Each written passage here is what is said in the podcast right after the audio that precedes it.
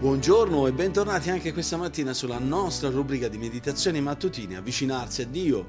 Ancora sono qui con voi Gianluca Polutri, pastore della Chiesa Biblica di Firenze e conduttore di questo podcast, con il quale ci domandiamo come possiamo avvicinarci a Dio. Ci avviciniamo a Dio tramite una meditazione quotidiana per l'approfondimento della nostra fede che facciamo andando con la nostra mente con il nostro cuore alla parola di Dio, per studiarla nella semplicità, ma nello stesso tempo gustare la profondità dei suoi insegnamenti per vivere una vita che è realmente benedetta. Oggi voglio rimanere sulla prima epistola di Pietro, sempre al capitolo 1, per parlare di questa tematica.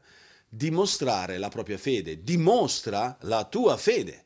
Ecco che qui Pietro ci mette proprio di fronte a questa necessità e questa responsabilità. Al capitolo 1, al versetto 6 al versetto 7 dice perciò voi esultate anche se ora, per breve tempo, è necessario che siate afflitti da svariate prove, affinché la vostra fede, che viene messa alla prova, che è ben più preziosa dell'oro che perisce, eppure l'oro viene provato con il fuoco, sia motivo di lode, di gloria e di onore al momento della manifestazione di Gesù Cristo. Ci troviamo di fronte a questo meraviglioso passo che ci presenta proprio questa realtà, una fede provata è una fede che produce gioia, una fede che risulta in quella gioia che viene da Dio, in quella certezza e sicurezza della propria salvezza e della propria relazione con Dio. E sebbene alcuni cristiani più che mai temono che le prove e le persecuzioni possono in qualche modo privarli della loro gioia, Pietro ha insegnato esattamente il contrario, l'opposto. In effetti ha, ha detto che la gioia non viene nonostante i problemi, ma grazie ai problemi. Questo è qualcosa che va al di là della comprensione umana, questa è quell'opera che Dio fa nelle nostre vite. Questo è così perché è facile perdere la tua gioia se dubiti della tua salvezza. Quando la tua salvezza è più che mai radicata nella parola di Dio, in quella certezza che viene dall'opera dello Spirito Santo in noi nel nostro cammino di fede, allora quando ci troviamo di fronte alle prove, e la tua fede viene messa alla prova, ecco che si dimostra genuina, viene a galla come una fede sincera e vera, i dubbi scompaiono, la, la, le problematiche della vita diventano un'opportunità di gioia e di sicurezza perché testimoniano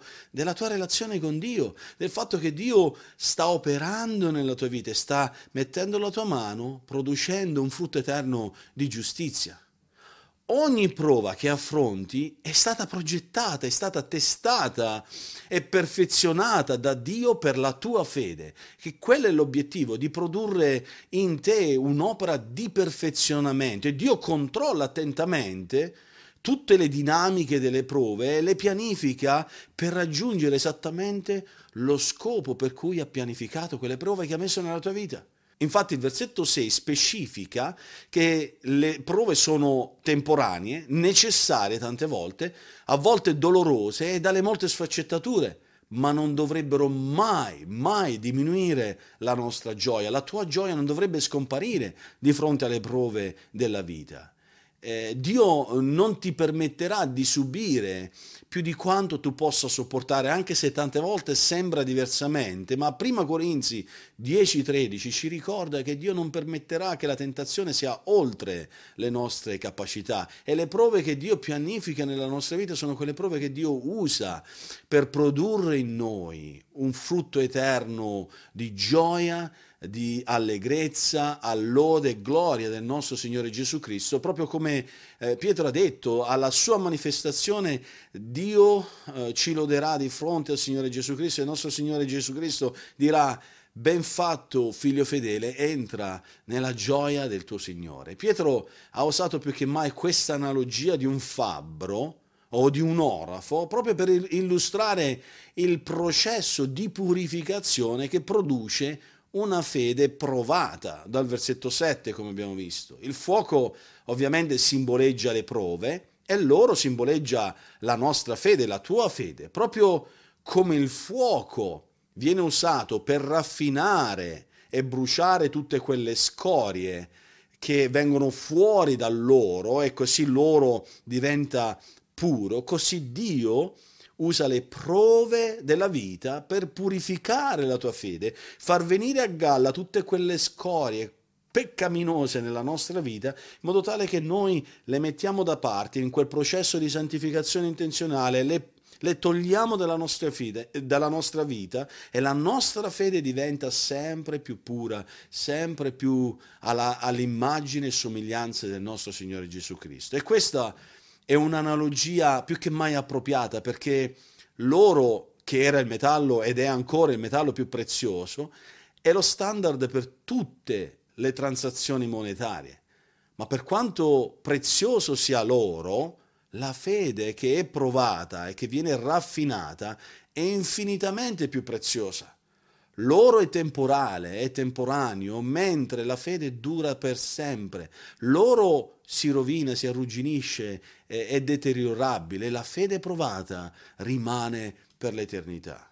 Ed ecco che sulla base di questo, di questa meditazione, voglio darvi alcune uh, considerazioni, fare alcune considerazioni applicative.